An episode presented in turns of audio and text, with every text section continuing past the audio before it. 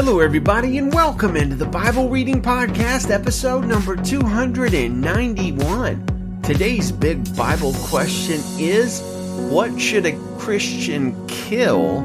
And what should a Christian embrace? Well, happy Tuesday, friends. A bit of a short episode tonight because I have the privilege of leaving early tomorrow morning to go pick up my wife at the airport after a week being away. Uh, okay, you got me. Honest confession time.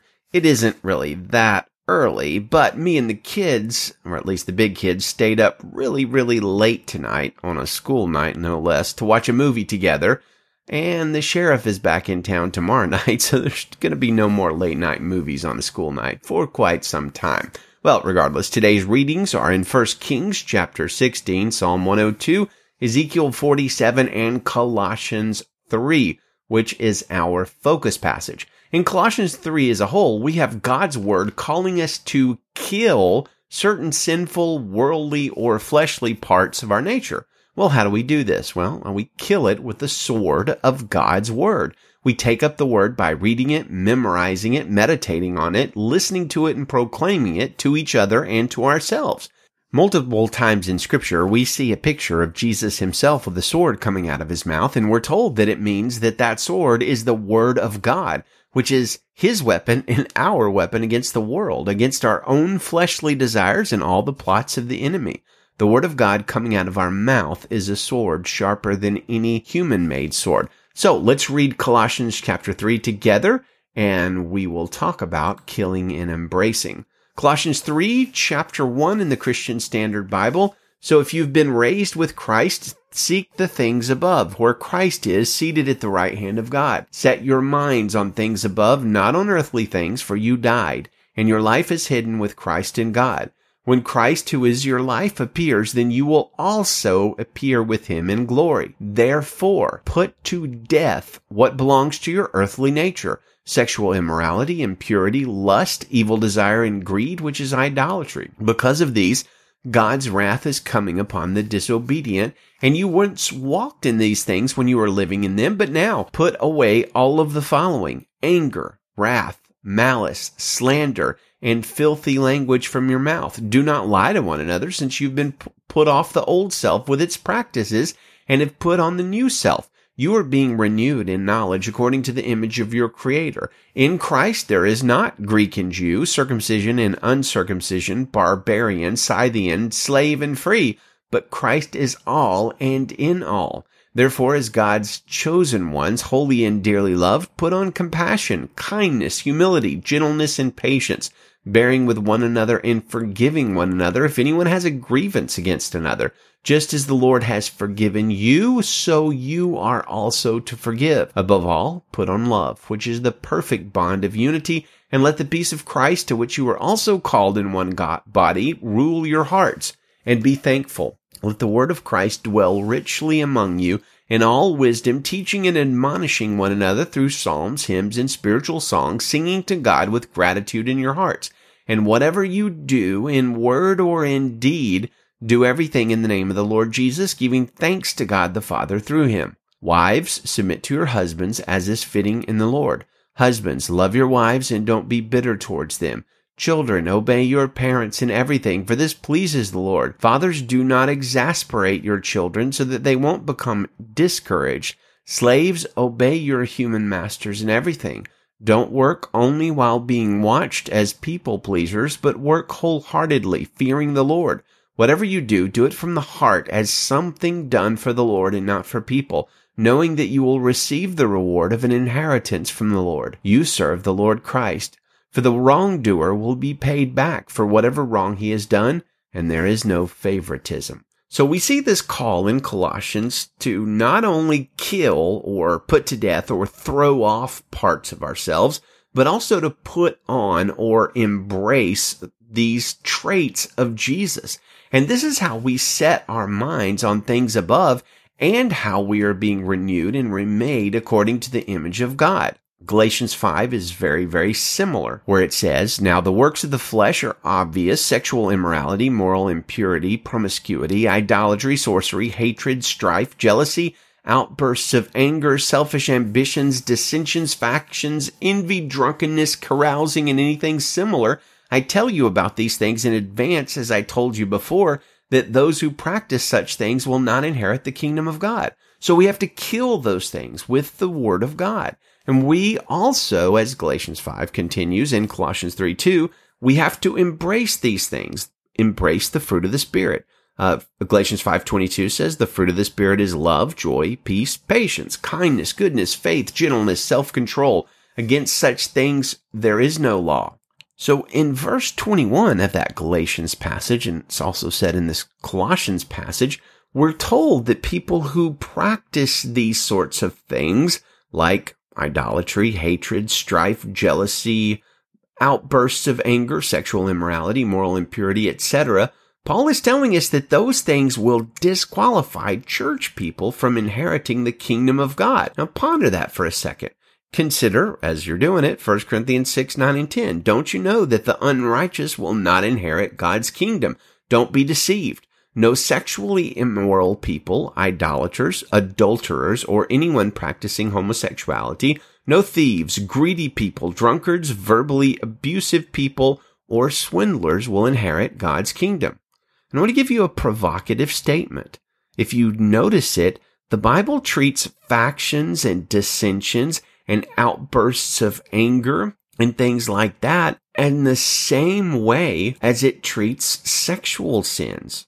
So can cliques and factions and dissensions and outbursts of anger and division send us to hell? Yes. If sexual sins can disqualify churchgoers from inheriting the kingdom of God, and they can, then also jealousy, verbal abuse, selfish ambition, dissension, factions, envy, hatreds, outbursts of anger, etc. These sins are just as disqualifying as sexual sin. And I want you to ask yourself, has the church treated the sins of jealousy, dissensions, factions, envy, hatreds, outbursts of anger, etc. in the same way that we've treated sexual sins? I don't think we have. We almost sort of give a pass to some of those and we really hammer others of those.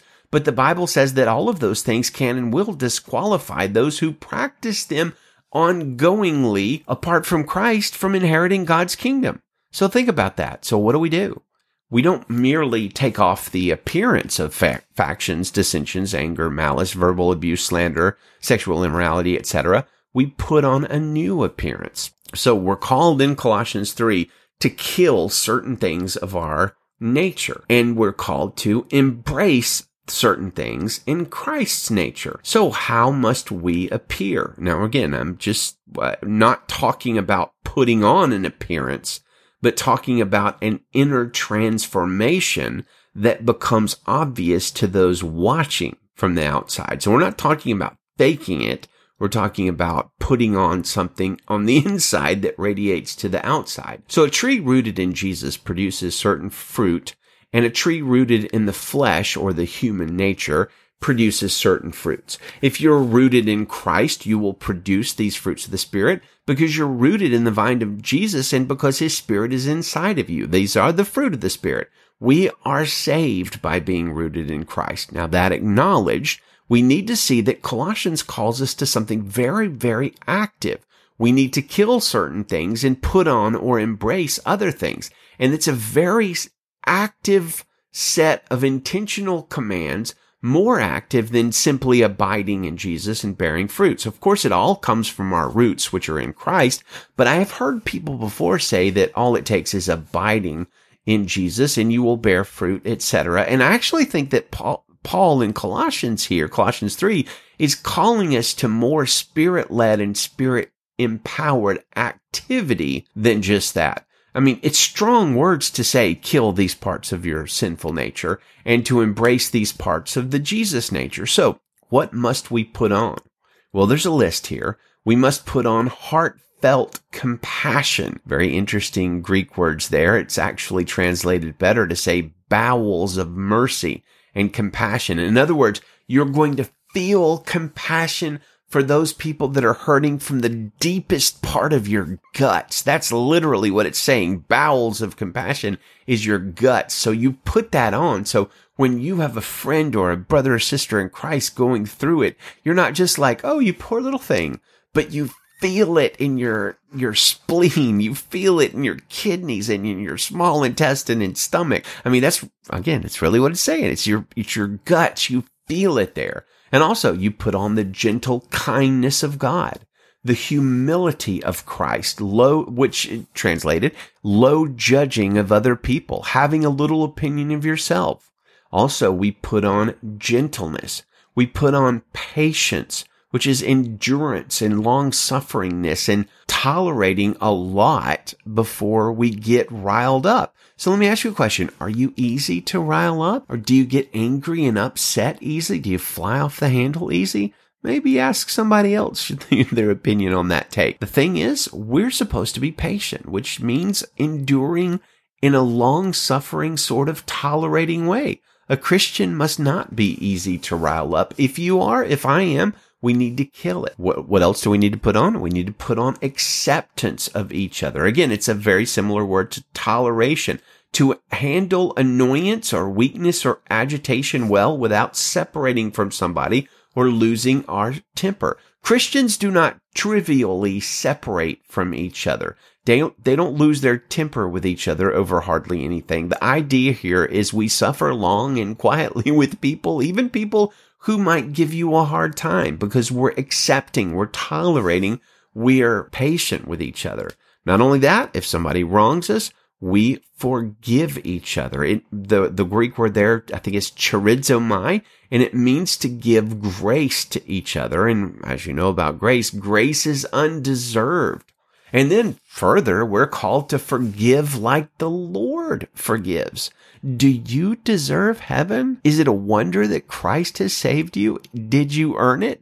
Well, let me answer those questions for you. Heck no, I don't deserve heaven. It is a wonder of wonders that Christ has saved me, and I didn't even earn a tiniest fraction of it.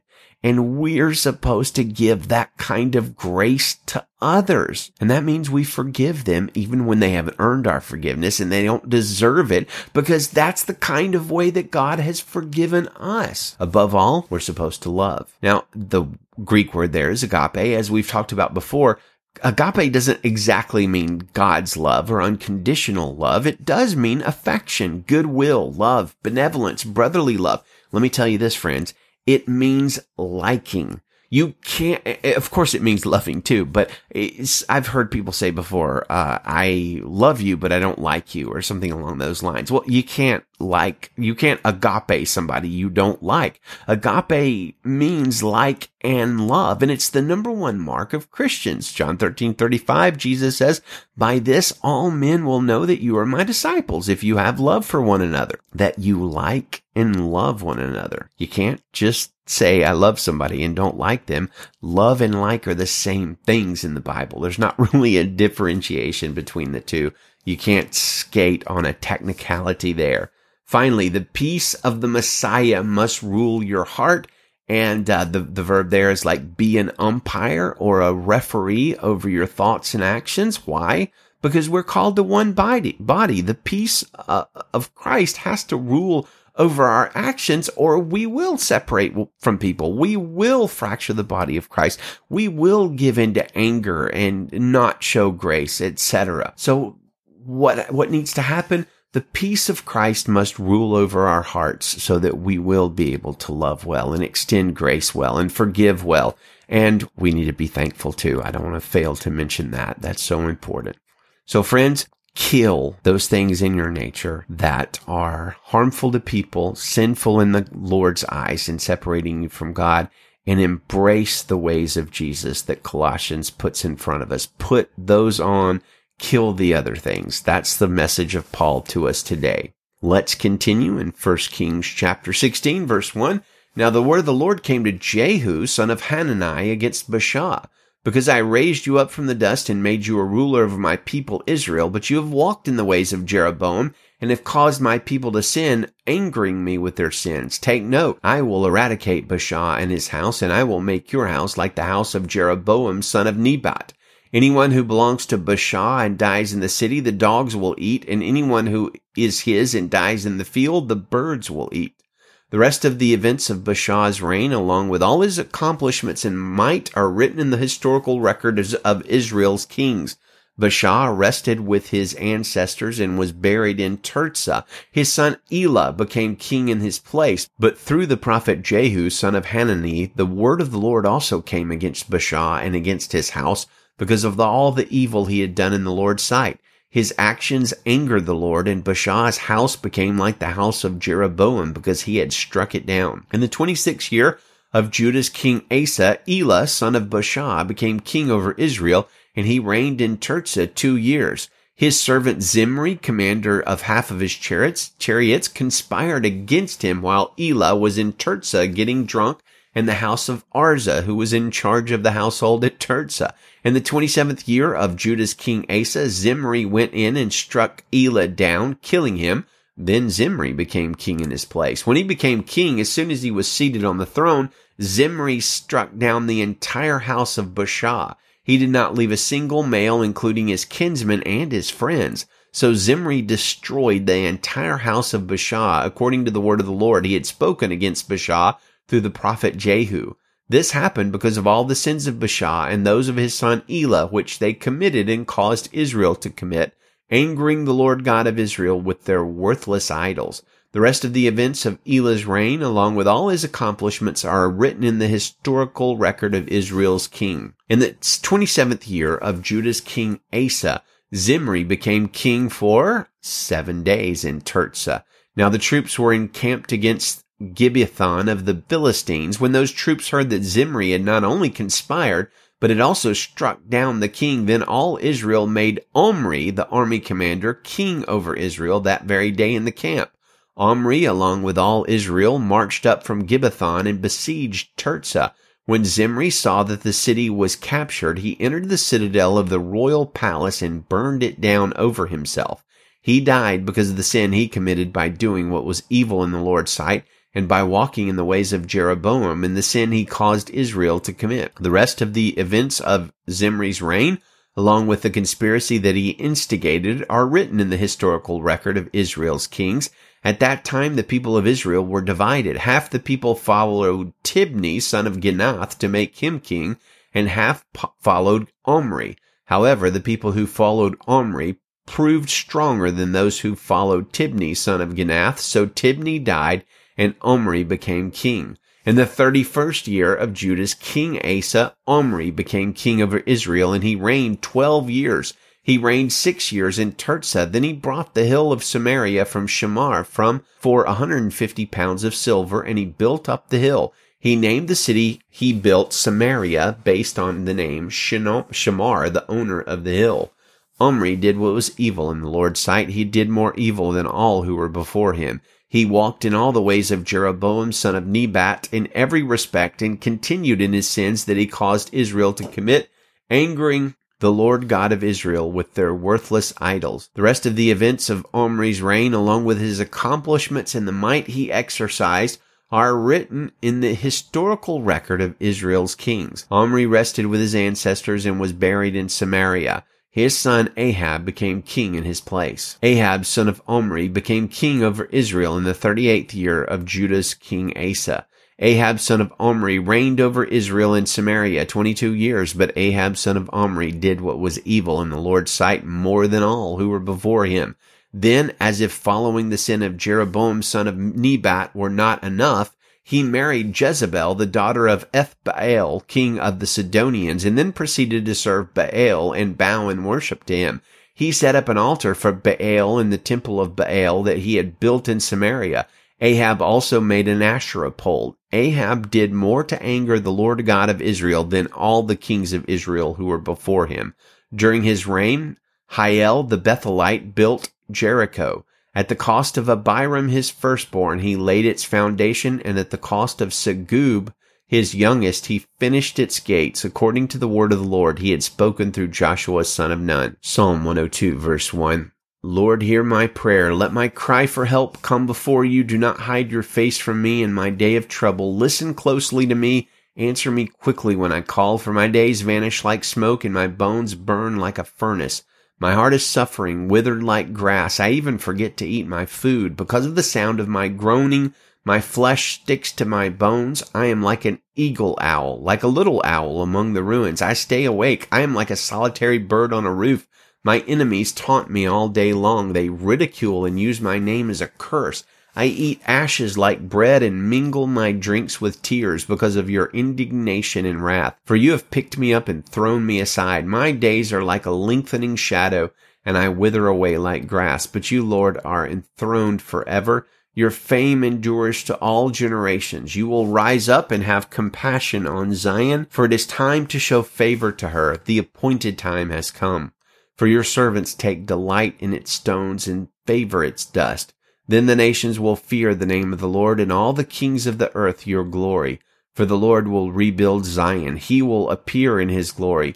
He will pay attention to the prayer of the destitute and will not despise their prayer. This will be written for a later generation, and a people who have not yet been created will praise the Lord.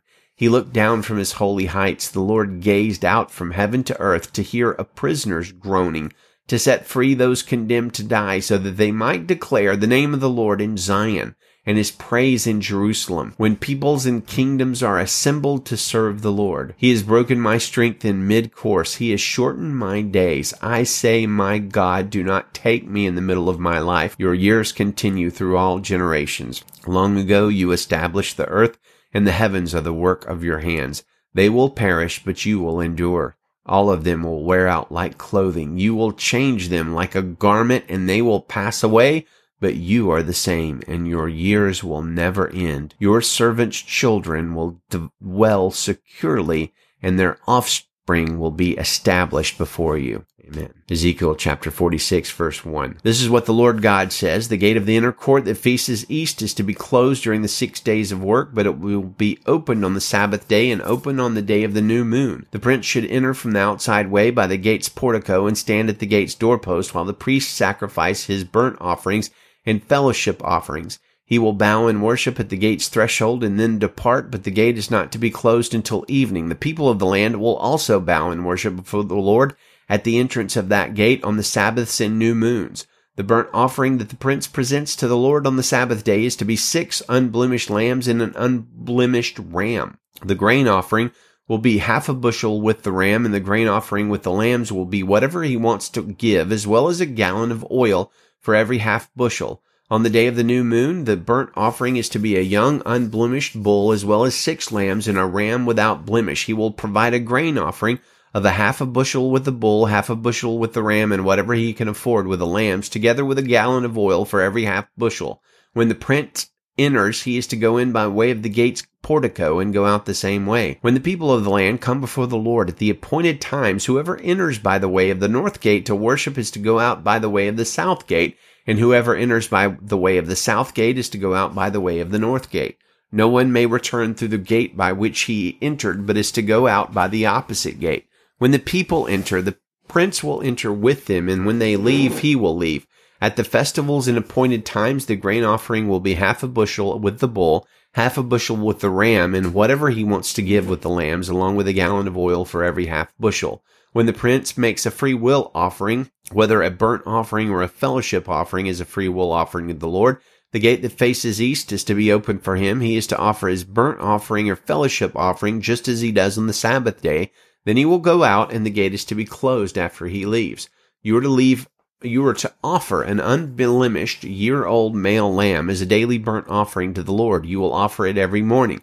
You are also to prepare a grain offering every morning along with it, three quarts with one third of a gallon of oil to moisten the fine flour, a grain offering to the Lord. This is a permanent statute to be observed regularly. They will offer the lamb, the grain offering, and the oil every morning as a regular burnt offering. This is what the Lord God says. If the prince gives a gift to each of his sons as their inheritance, it will belong to his sons. It will become their property by inheritance. But if he gives a gift from his inheritance to one of his servants, it will belong to that servant until the year of freedom when it will revert to the prince. His inheritance belongs only to his sons. It is theirs. The prince must not take any of the people's inheritance, evicting them from their property. He is to provide an inheritance for his sons from his own property so that none of my people will be displaced from his own property. Then he brought me through the entrance that was at the side of the gate into the priest's holy chambers which faced north. I saw a place there at the western end and he said to me, this is the place where the priests will boil the guilt offering and the sin offering and will, where they will bake the grain offering so that they do not bring them into the outer court and transmit holiness to the people. Next, he brought me into the outer court and led me past its four corners. There was a separate court in each of its corners. In the four corners of the outer court, there were enclosed courts 70 feet long by 52 and a half feet wide. All four corner areas had the same dimensions. There was a stone wall around the inside of them, around the four of them, with ovens built at the base of the walls on all sides. And he, he said to me, These are the kitchens where those who minister at the temple will cook the people's sacrifices. Amen. Good day to you, friends, and Godspeed.